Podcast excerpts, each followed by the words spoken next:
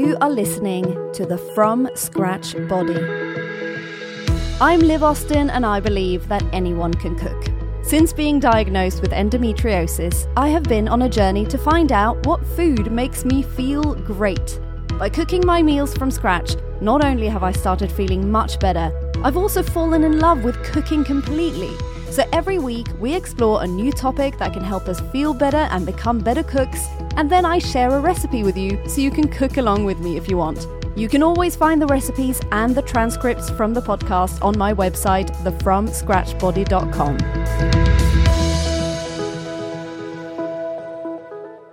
Isn't it crazy that your body gets a vitamin from the sun? Welcome to the From Scratch Body. I'm Liv, and today I'm talking about this really crazy and amazing vitamin, which is very important to us. However, you are not guaranteed to get sufficient vitamin D from the sun alone, certainly not all year round. It really depends on where in the world you are, of course. And as crucial as this vitamin is to our well being, it's important to make sure that you get enough of it with the help of your diet. So, what is so great about vitamin D? For one, it is related to bone health. It helps your body absorb calcium and phosphorus from your gut. One of the most well known symptoms of a vitamin D deficiency is rickets, which is a bone disease especially common in children in developing countries. It strengthens your immune system, very important. It can help protect your body against cancer. It can help improve your overall physical strength. And this is the one I really love. Several studies show that vitamin D helps improve your mental health significantly and it reduces the risk and or severity of depression. And it also looks like from studies that it will generally just help you live longer. Why exactly? Well, probably a complex combination of reasons, but that certainly sounds like something I'm on board with. Now, there have been quite a few more recent studies, and you'll understand why I say recent in a second, done on vitamin D and prevention of COVID 19 infections. Some studies do indeed suggest that people whose vitamin D levels are low were more likely to be infected in the first place, and also that people whose vitamin D levels were low were at higher risk of severe symptoms when they did get ill. So, all of this sounds great, obviously. You want some vitamin D in your body, but where can you get it and make sure that you get enough of it in your diet when the sun doesn't come out to play? Fish is definitely a good place to look cod liver oil is number one, and salmon, tuna, herring, mackerel, and sardines are great sources of vitamin D. Some vitamin D is also found in egg yolks. Keep this in mind for our recipe today, guys. Red meat and liver, especially, is high in vitamin D.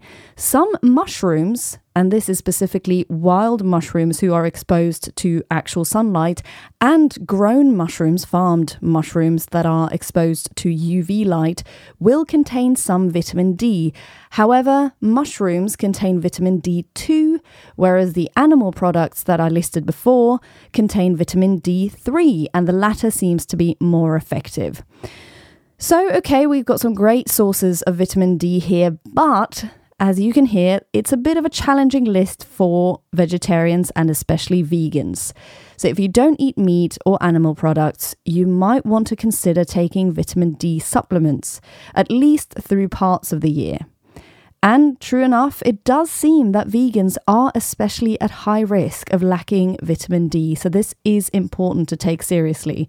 In addition to supplements, try to find products like cereals, juices, and plant based milk that have been fortified with vitamin D. It is fairly common, so keep in mind that this might be worth a try and a few extra quid if it costs that. If you suspect that you are vitamin D deficient, you can find out by having a blood test done. So, talk to your doctor if you're worried and see if this is something that they can find out for you. Have you ever been vitamin D deficient? Or have you improved your diet to include more of this magical component? I'd love to hear your story. Message me on Instagram at the From Scratch Body. And now we are making something delicious, simple, and quick. All of my favorite keywords pasta carbonara.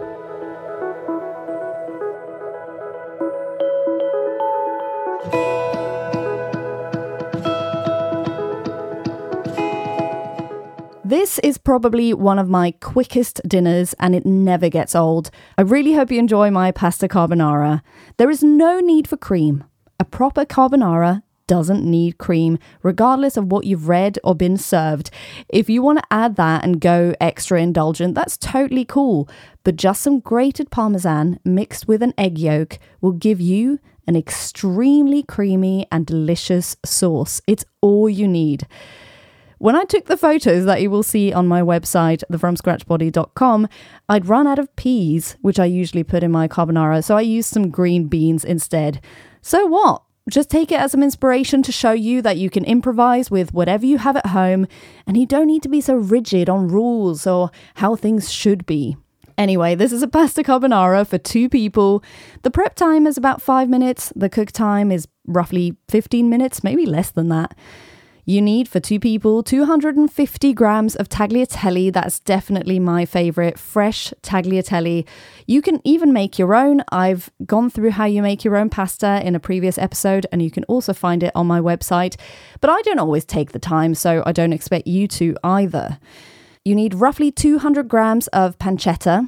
I love the cubetti, so that's the chopped into small cubes pancetta. Half a cup of grated parmesan, one egg yolk, a pinch of salt and pepper, and then you have your optionals a cup of mushrooms, and then some peas or other greens like green beans or some bits of broccoli or some asparagus.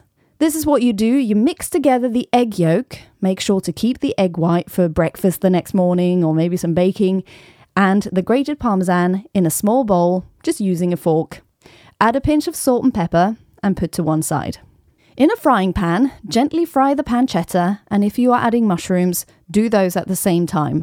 Note that most pancetta or bacon, if you use that, is so fatty that you don't need any oil or butter in this pan. I like my pancetta pretty crispy, but you can fry it to your liking. When it's done, place the pancetta on a few sheets of kitchen roll and let that absorb some of the excess fat. Now cook the pasta in a saucepan for the time that it says on the cooking instructions. If you've made your own from scratch, it's probably about five minutes, so test around this mark and see if it's cooked to your liking. If you're adding any frozen greens like peas, then add them in at the very beginning. If they are fresh, however, just drop them in at the end just to warm them up. Now, before you get rid of the pasta water, tip a bit about two, three tablespoons of it into the frying pan that you used for the pancetta, which is now turned off. Then drain the tagliatelle through a colander and splash a bit of olive oil in and mix well. You don't need to drain the pasta too much, it's nice if it's still a bit wet. Add the pasta into the frying pan with the bit of pasta water that you tipped in. Then add back the pancetta and mushroom if you're using that, back from the kitchen roll and mix well. Don't put the heat back on on the frying pan. We're only working with the heat from the freshly cooked pasta now, so this all needs to happen pretty quickly. But it can't be too hot as we now add in the egg and parmesan mix that you made at the start. And if the food is still cooking, the egg will curdle. So tip all of that egg and parmesan in and mix that sauce well with the pasta and the pancetta and serve up immediately. Top with more parmesan or maybe a leaf or two of basil. Did you make the carbonara? Share on Instagram and tag the From Scratch Body. I would love to see it, and I hope that you love making this at home. I'll see you next week.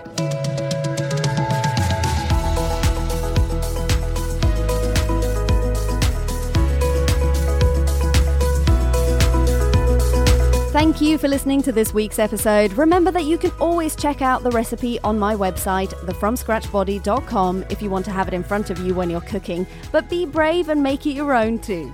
Also, check out my Instagram at the From Scratch Body and my YouTube channel, The From Scratch Body, for lots of food inspiration that you can totally recreate yourself. Remember, cook from scratch and your body will thank you. See you next week.